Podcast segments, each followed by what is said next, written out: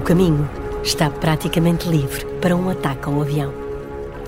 Depois da saída dos passageiros, as únicas pessoas entre o sequestrador e as forças especiais são agora os tripulantes.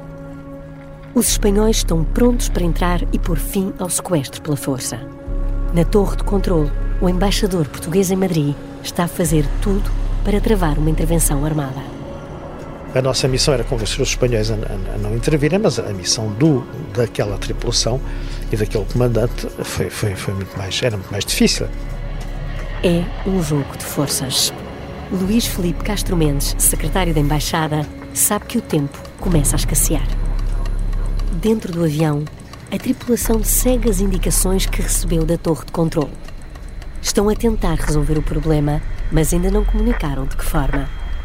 Fora do Boeing sete dois sete, ninguém sabe do plano desenhado por José Correia Guedes. Um plano que estava a ser cumprido com sucesso até ao momento em que o Rui mudou de ideias.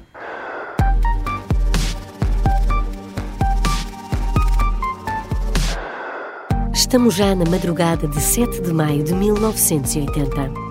Em Portugal, a notícia está por todo o lado e no Feijó, família e amigos procuram respostas para o que levou o Rui a desviar um avião da TAP.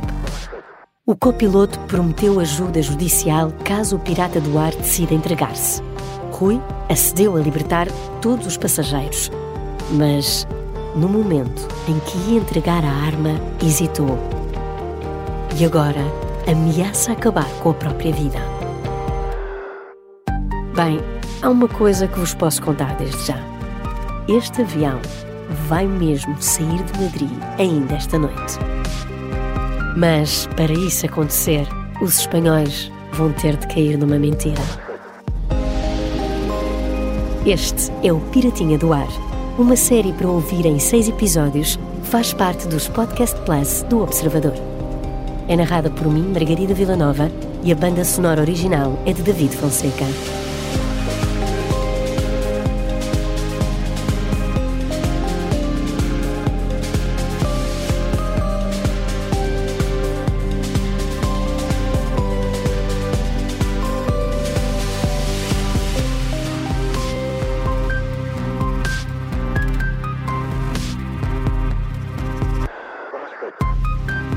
Episódio cinco – A Grande Mentira.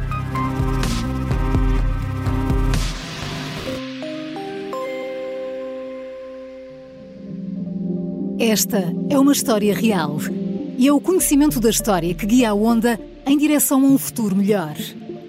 Vamos continuar este percurso juntos, porque a Onda tem muito para contar, mas também tem muita vontade de ouvir. Nesta viagem, os Podcast Plus do Observador tem o apoio da Onda Automóveis.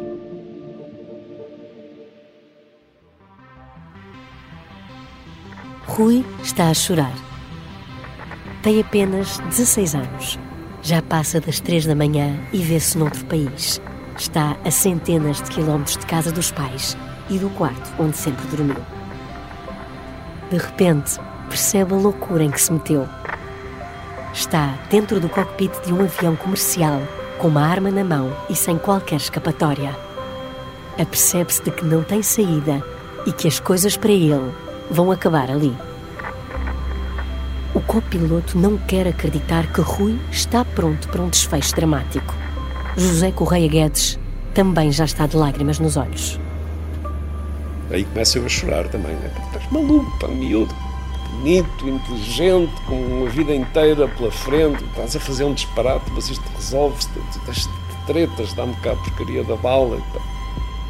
O Rui fez tudo o que lhe foi pedido, mas receia que José Correia Guedes não consiga cumprir com as promessas. O copiloto insiste. Não há nada que justifique aquele fim. É preciso enfrentar os problemas, mas tudo vai acabar por se resolver. O pirata continua nervoso. Está de lágrimas nos olhos. Sabe que aquele piloto fardado que está à sua frente e que começou por lhe perguntar o nome quando tinha uma arma apontada é a única pessoa com que pode contar agora. O piratinha resiste, mas escolhe confiar. Resultou. Resultou. Ele deu uma... Tanta bala que faltava, deu uma, deu uma arma e problema resolvido. Vários meses de preparação e mais de seis horas de uma tensão crescente acabaram naquele momento. O Piratinha desiste. A Operação TAP chega ao fim com a vitória da tripulação. Rui já não está armado. Os passageiros estão todos fora do avião. José Correia Guedes acabou de prometer que tudo se vai resolver. Mas sabe que, se agora entregar o Rui aos espanhóis, vai quebrar essa promessa. Nós sabemos bem que os espanhóis não são como nós, não são tão brandos e benignos como nós somos. Não? E pensamos, se nós entregarmos o miúdo aqui, ele vai ficar preso para o resto da vida. Ninguém o livra de uns vinte anos de, uma, de prisão, e se não lhe fizerem pior. Só há uma coisa a fazer. É arriscada, mas é a única hipótese de ajudar o Piratinha. José Correia Guedes e o comandante Coutinho Ramos assumem que é preciso enganar os espanhóis. É preciso uma grande mentira. De maneira que vamos mentir. Vamos mentir, vamos tirar daqui o avião, sob sequestro. Então pedimos ao, aos espanhóis para nos meterem combustível, precisávamos de combustível para ir para qualquer lado, para disse isto era um voo doméstico com pouco combustível. Eles acederam. Estavam, o que eles queriam eram ver-nos pelas costas, né, o mais depressa possível. Lá fizemos as nossas contas, dissemos, metam não sei quantas toneladas, três toneladas, quatro toneladas. Eles ligaram os carros, abasteceram o combustível, tiraram a polícia dali de volta. Então e agora? Ah, agora vamos descolar com destino desconhecido. Os espanhóis acreditam mesmo que o sequestro continua e que foi o Rui a dar a ordem para saírem de Madrid. Estão há horas em alerta. E a única coisa que querem é livrar-se disto rapidamente. Se o pirata do ar forçar o avião a aterrar noutro país, então deixa de ser um problema deles. Já não será necessário partirem para uma intervenção armada de consequências imprevisíveis. Despachar um avião sequestrado a troco de umas quantas toneladas de combustível era um grande negócio. O Boeing sete dois sete da TAP está reabastecido e pronto para seguir viagem. No cockpit, os pilotos recebem a autorização da torre de controle para descolar. Rui está prestes a livrar-se de ficar detido em Espanha.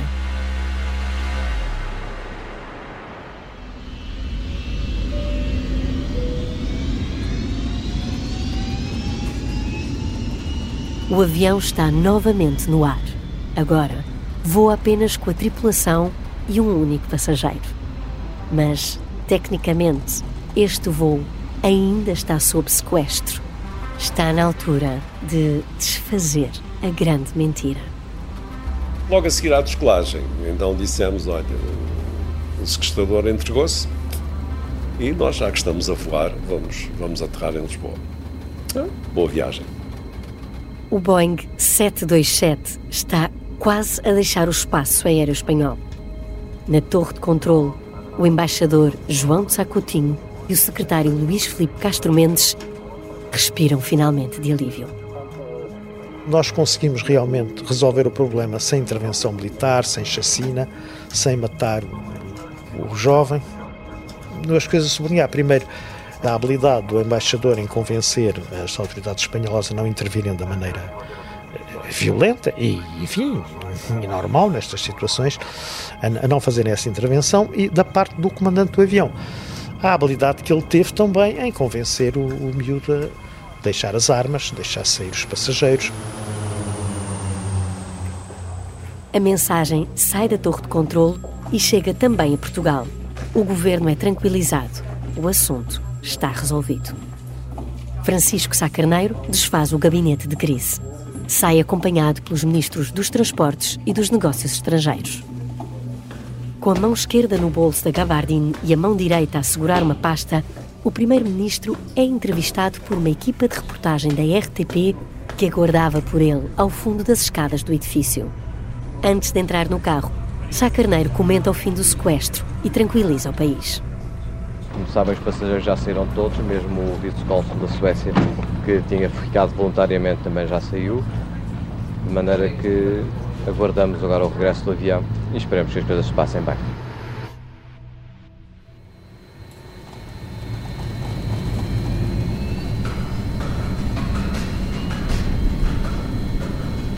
Passa já das cinco da manhã do dia sete de maio de mil novecentos e oitenta. Depois de cerca de uma hora de viagem, o avião aterra finalmente no aeroporto de Lisboa. As autoridades portuguesas já tinham tudo preparado. À chegada a Lisboa, um enorme aparato, porque isto entretanto durou cinco, seis horas, sete horas, já não sei, já era noite alta quando, quando aterramos. Nas imediações estão também vários jornalistas a acompanhar o momento. O avião está agora imobilizado na pista. As forças de segurança vão finalmente entrar a bordo. Apareceu a polícia, entrou imediatamente no avião e eu cumpri o prometido. Tinha a arma comigo, tirei as balas e entreguei a arma descarregada. E o capitão da polícia, que eu por acaso conhecia do aeroporto, era oficial de segurança do aeroporto, perguntou-me: "Oh, seu fulano, as balas?" "Não tinha, estava descarregada." Eu assim com um sorriso meio para o erva: "Tenho certeza?" "Tenho." É a segunda vez que José Correia Guedes mente esta noite. E a segunda vez para tentar salvar o Rui. O copiloto tem as balas guardadas no bolso. Entrega a arma descarregada, confiante de que isso pode jogar a favor do piratinha. Está a cumprir aquilo que prometeu. O Rui é detido. Sai com a cabeça coberta por um casaco. É levado para dentro de um carro e segue diretamente para a Polícia Judiciária.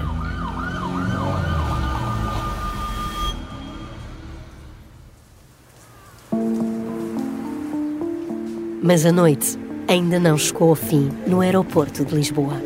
É preciso esclarecer tudo o que se passou. Como é que este sequestro foi possível? E como é que foi resolvido pela tripulação? A TAP e os responsáveis pela segurança procuram respostas. A seguir a estas coisas, há sempre aquilo que se chama um debriefing de, de segurança. E são convocadas todas as autoridades relacionadas, quer com a companhia, quer com a segurança do aeroporto. Diretor do aeroporto, presidente da companhia, comandante da polícia, comandante dos bombeiros. E dá-se esse debriefing. À volta de uma mesa, a tripulação e, os, e as chefias do outro lado. Muito bem, correu tudo muito bem, parabéns, problema resolvido. Todos estão aliviados com o desfecho do sequestro. Mas José Correia Guedes sabe que tem um problema. O caso ainda não terminou. Afinal, ele ainda tem as balas que estavam dentro da arma do sequestrador. E eu, pois, ponho as balas na mesa. Estão aqui as balas. E agora? Pensando eu ingenuamente que... Pronto, nós ficamos com isso, o problema está resolvido, não vamos pensar mais no assunto. Aquilo que eu ouvi foi: "Oh, José Guedes, você vai ter que ficar com as balas. Foi você que negociou. Faça-nos o que quiser." O piloto não acredita no que está a ouvir. Esperava apoio ou até uma partilha de responsabilidades pelas ações que tomou. Mas não é isso que acontece. Faça o que quiser, mas isto é, é a prova provada que... que isto podia ter acabado muito mal, ou seja, que a arma estava carregada e que eu menti à polícia. Portanto, eu tenho aqui um problema. Santos Martins, presidente da TAP, e os membros do Gabinete de Segurança de Voo dão uma conferência de imprensa e explicam o que se passou. Falam dos passos que foram seguidos para resolver o problema e elogiam o trabalho da tripulação. Mas omitem o pormenor das balas. Na manhã seguinte, os jornais vão começar por escrever que a arma estava descarregada. Na verdade, José Correia Guedes está a ocultar provas de um crime. E isso pode virar-se contra ele. Ainda nesta noite, os jornalistas falam com os pais do piratinha. A mãe, Idalina Rodrigues, surge perante as câmaras de televisão visivelmente perturbada. Ainda não conseguiu ver o filho e procura motivos para o que aconteceu. Mostra uma foto do Rui. Não percebe bem como é que ele conseguiu sequestrar um avião sozinho. Nada daquilo fazia sentido.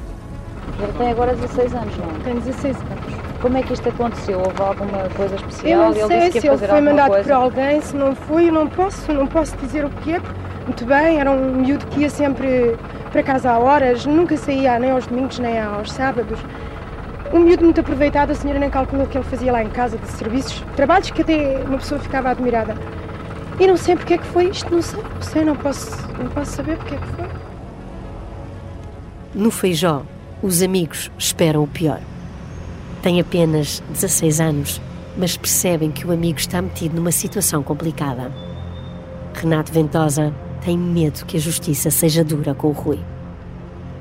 Perante aquilo que tinha acontecido, claramente tínhamos a percepção que ia ficar preso, porque o delito era gravíssimo, não é? Um desvio no avião, não é propriamente roubar um pacote de pastilhas ali no supermercado, não é? José Correia Guedes esquece por momentos o problema das balas no bolso.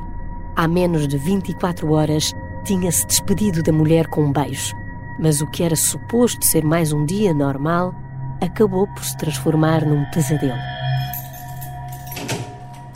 Já é de manhã quando chega a casa em Carcavelos. Reencontra-se finalmente com Lourdes, que tinha passado aquela noite sem dormir. Minha mulher, num sofrimento este, este tempo todo, como vocês imaginam, estava a ser transmitida em direto pela rádio, colegas a telefonarem lá para casa, a oferecerem-se bem para lá, a fazer-lhe companhia, ela com um bebê pequeno. Já em casa e em segurança, José acalma Lourdes. Mas o piloto sabe que tem ainda uma promessa por cumprir. Durante o voo de regresso a Lisboa, jurou ao Rui que assim que chegasse, iria ligar à mãe do jovem pirata. E foi o que fez. Mas não esperava a reação que surgiu do outro lado. E atendeu uma senhora do lado de lá.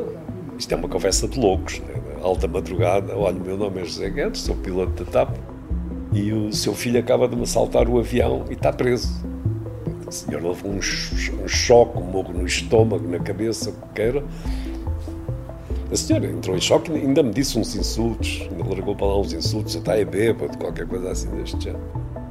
Idalina Rodrigues já sabia o que se passava, mas nunca achou que um dos próprios pilotos daquele voo lhe ligasse pessoalmente e desligou-lhe o telefone na cara. Não sabia que tinha acabado de falar com o homem que salvou a vida do filho naquela noite. Quem não acompanhou o sequestro do avião da TAP em direto pela televisão ou pela rádio, acorda agora com a notícia em todos os jornais. Novato pirata do ar pede dez milhões de dólares. O avião da TAP assaltado regressa jovem de dezasseis anos. Era uma vez um pirata do ar. Em todo o país não se fala de outra coisa. Os jornalistas investigam o caso. Entrevistam familiares, vizinhos e amigos do Rui na tentativa de procurar respostas para o que acaba de acontecer. Há até uma equipa de reportagem em Madrid. Aliás, durante o sequestro, com o avião ainda estacionado no aeroporto da capital espanhola, os repórteres da R T P chegam a ser detidos temporariamente por estarem a filmar sem autorização.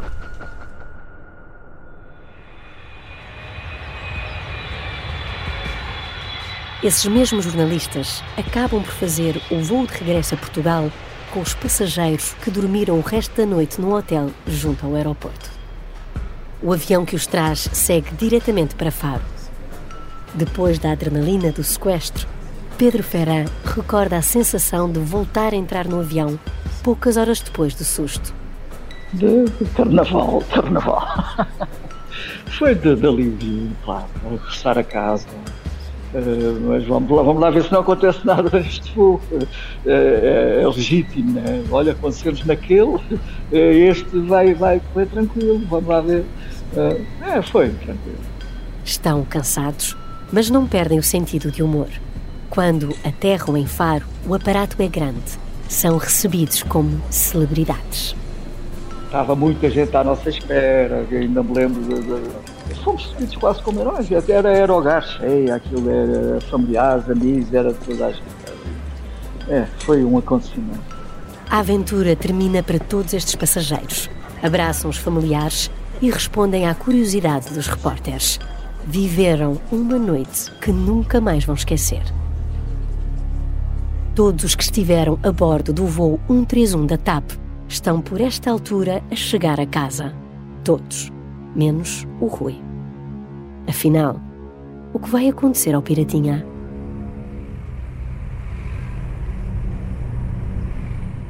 Ainda durante a madrugada, nas declarações que deu à R T P, o primeiro-ministro Sá Carneiro falou pela primeira vez sobre os próximos passos da Justiça. A garantia de que será tratado de acordo com as condições, de acordo com a sua idade, com as circunstâncias e com toda a humanidade, mas também com uh, a atuação necessária à prevenção de casos idênticos.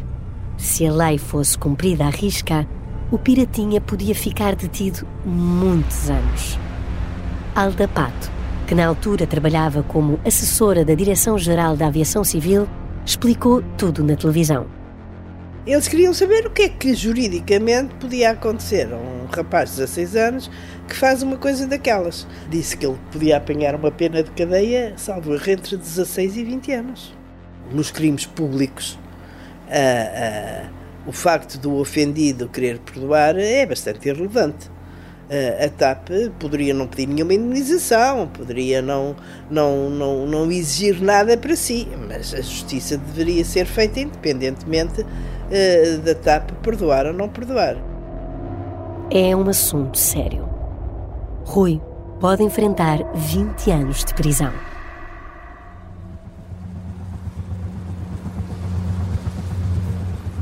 O Piratinha está detido na Polícia Judiciária. É ouvido pela primeira vez pelas autoridades e, neste dia sete de maio, Rui responde perante o juiz de instrução criminal Francisco Rocha Moreira. Explica que nunca tinha estado preso, nem nunca tinha sido julgado. E é a única coisa que consegue dizer. Rui ainda não tem advogado. Está acompanhado por um representante oficioso nomeado pelo Estado. Alega que está demasiado nervoso para falar sobre o que aconteceu. Mas o juiz faz questão de lhe mostrar que, mesmo que fique em silêncio, o processo vai avançar rapidamente.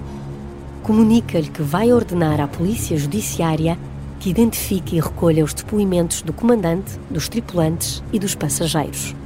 Mais, decreta que seja feito um exame à arma apreendida. E pior, manda o Rui para uma cela. O Piratinha foi detido em flagrante delito e, devido à gravidade dos crimes, tem de ficar em prisão preventiva.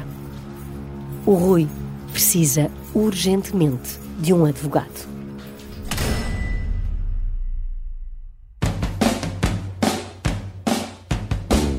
Eu era um advogado modestíssimo em Vila Franca de Xira. A minha experiência era, portanto, a de um advogado de província. Eu representava a Câmara de Vila Franca de Xira, por exemplo. Tinha muitos processos de divórcio, de arrendamento, nomeadamente processos em que os meus clientes trabalhavam na TAP. Porquê?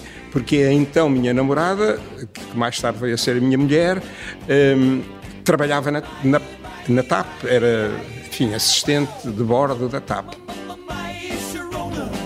Eu tinha apenas dois anos de advocacia, posto que os anteriores eh, quatro anos, desde que me havia licenciado, eu desempenhei as funções de inspetor da Polícia Judiciária, num tempo já muito distante, quando os inspetores eram agentes do Ministério Público.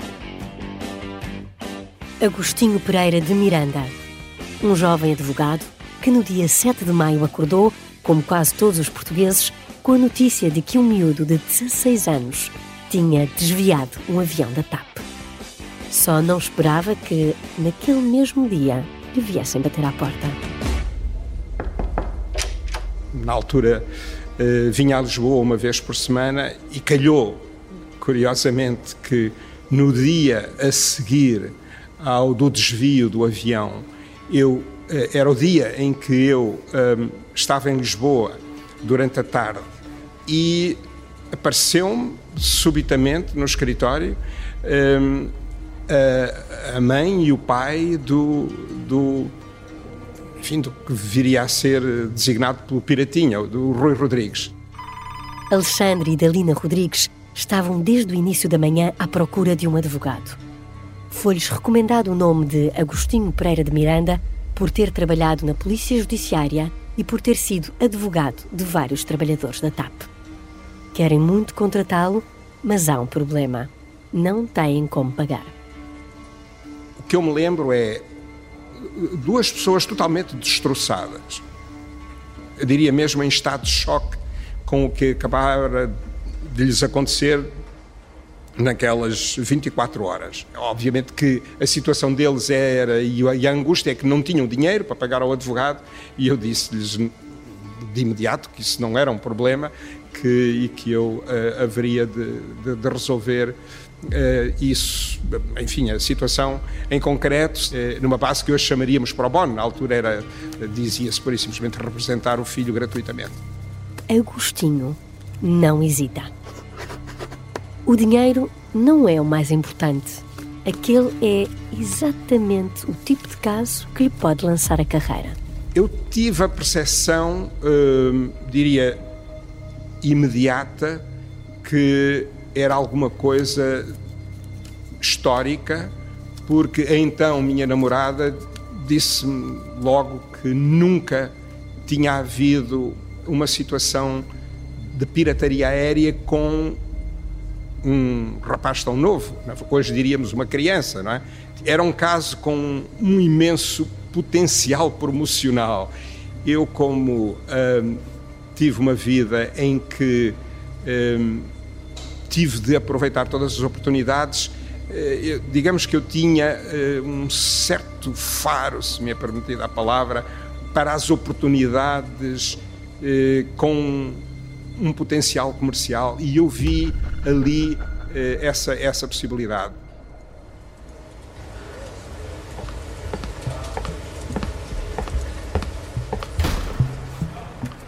Pereira de Miranda não perde tempo. Sai do escritório e dirige-se à Polícia Judiciária para conhecer o seu novo cliente. E encontrei o Rui Rodrigues com uma boa disposição e extremamente articulado. Foi fácil de compreender que era uma pessoa de inteligência acima da média e, e, enfim, não foi nada difícil a nossa comunicação. Nesta primeira conversa, o advogado ouve as explicações do Rui e começa logo a preparar a defesa. Por esta altura, depois de dormir umas horas, José Correia Guedes não tem ainda a noção do problema em que se meteu por querer ajudar o Piratinha. Mentiu às autoridades. Afirmou que a arma usada para cometer o desvio estava descarregada e ainda guardou as balas no bolso. Correia Guedes continua a achar que fez a coisa acertada. Foi essa intervenção que permitiu resolver todo aquele impasse e acabar com o sequestro. Mas quando vai finalmente falar com o pai, que era juiz do Supremo Tribunal de Justiça, o que recebe não é um aplauso. É uma reprimenda. Claro que ele sabia que estava a acompanhar aquilo, talvez o país inteiro estava a acompanhar esta história através da rádio. E no momento em que eu estava à espera que o meu pai ficasse orgulhoso do filho que tinha resolvido um, um problema enorme, acontece exatamente o contrário. Quando eu lhe contei a história das balas e da mentira, em que ele me diz: mas tu só fazes disparados. Quer dizer, eu, eu sinto-me novamente com catorze anos, quando ele me dizia que tu só fazes disparados. José Correia Guedes não se livra de um sermão do pai por ter escondido as balas. Ao fazê-lo, está a ocultar provas e pode ter de responder à justiça por isso. Só há uma coisa a fazer. Pedes para falar com o inspetor que tem o caso, que está a tratar do caso, e explica-lhes o que aconteceu. E pode ser que tenha sorte. Pode ser que tenha sorte. O piloto da TAP entra no carro e segue rapidamente para a judiciária. Pede para falar com o inspetor responsável pelo caso e conta-lhe tudo. Só não estava à espera daquela reação. O senhor começou-se a rir. Eu pensei, está-se a rir porquê? Ah, a gente já sabia tudo. E depois, só depois é o que eu pensei. Bem, eles devem ter dado um par de estalos, ele contou tudo e mais alguma coisa, a negociação toda. E eu perguntei, então já sabe que eu tenho as balas? Claro que sei, dê cá as balas. Hum, tenho as balas. Então, ah, não se preocupe, não. Este não se preocupe também é muito português. Não, não se preocupe, isto está resolvido, não penso mais nisto. Isso. José Correia Guedes fica mais aliviado. A doze de maio há um novo encontro com o juiz. Desta vez, o Rui fala. Afirma que o principal motivo para desviar o avião foi o mau ambiente vivido em casa. Explica que só queria chamar a atenção do pai. Perante o juiz, o Piratinha revela também que planeou esta operação durante vários meses. Conta ao detalhe tudo o que se passou durante o voo e as conversas que teve com a tripulação e com o embaixador português na torre de controlo. Mas a investigação ainda está em curso. O Piratinha continua em prisão preventiva. A lei impunha que, para os crimes de, contra a aviação civil, a prisão preventiva não era suscetível de substituição pela prestação de caução. Eu entendia que, tendo Rui Rodrigues dezasseis anos, haveria, pelo menos, circunstâncias excepcionais que justificavam a redução extraordinária da pena e, como consequência disso, a medida uh, da pena que em rigor lhe caberia seria muito menor, uma pena meramente correcional. Isto é, de seis meses a dois anos foi a minha tese. Agostinho Pereira de Miranda avança com o recurso para que o Rui possa aguardar julgamento em liberdade. No meio disto tudo, há ainda muitas questões por responder. No início desta história, prometi que iria contar para que serviam os objetos que o Rui levava na mala. Está na altura de cumprir essa promessa. A dezanove de maio, num terceiro encontro com o juiz, o Rui revela o que ainda faltava saber sobre o plano. Primeiro, explica que, dias antes do desvio, disse ao pai que estava na altura de pagar o seguro do carro. Era o Rui que costumava tratar disso. O pai deu-lhe sete mil escudos e foi com esse dinheiro que comprou o bilhete de avião. Quanto ao passaporte, conseguiu que o pai lhe assinasse a autorização ao misturar o documento com os outros papéis da escola. Para além do gravador, onde inicialmente ia escondida a arma, o Piratinha levava uma bússola. O objetivo era confirmar que o avião estava a seguir na rota correta e que os pilotos não o estavam a enganar. Já o fio de nylon tinha um objetivo curioso. No momento em que o governo português disponibilizasse o dinheiro do resgate, Rui ia atirar uma das pontas do fio de nylon pela janela do cockpit para depois puxar o saco com os dez milhões de dólares em notas para dentro do avião. É aqui que revela também que a intenção seria fugir para a Suíça e depois levar a família para junto dele. O juiz não fica convencido com as explicações e mantém a decisão. O Rui vai continuar em prisão preventiva. Depois dos interrogatórios ao Piratinha, o juiz entende que, além dele não estar arrependido, ainda se considera um herói. Os pais ficam em choque ao perceberem que o Rui não vai ser libertado tão cedo. E as coisas ainda vão piorar.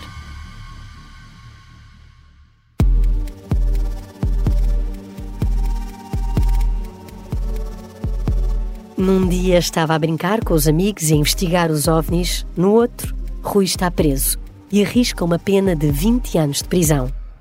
Aguarda julgamento sem saber ao certo o futuro.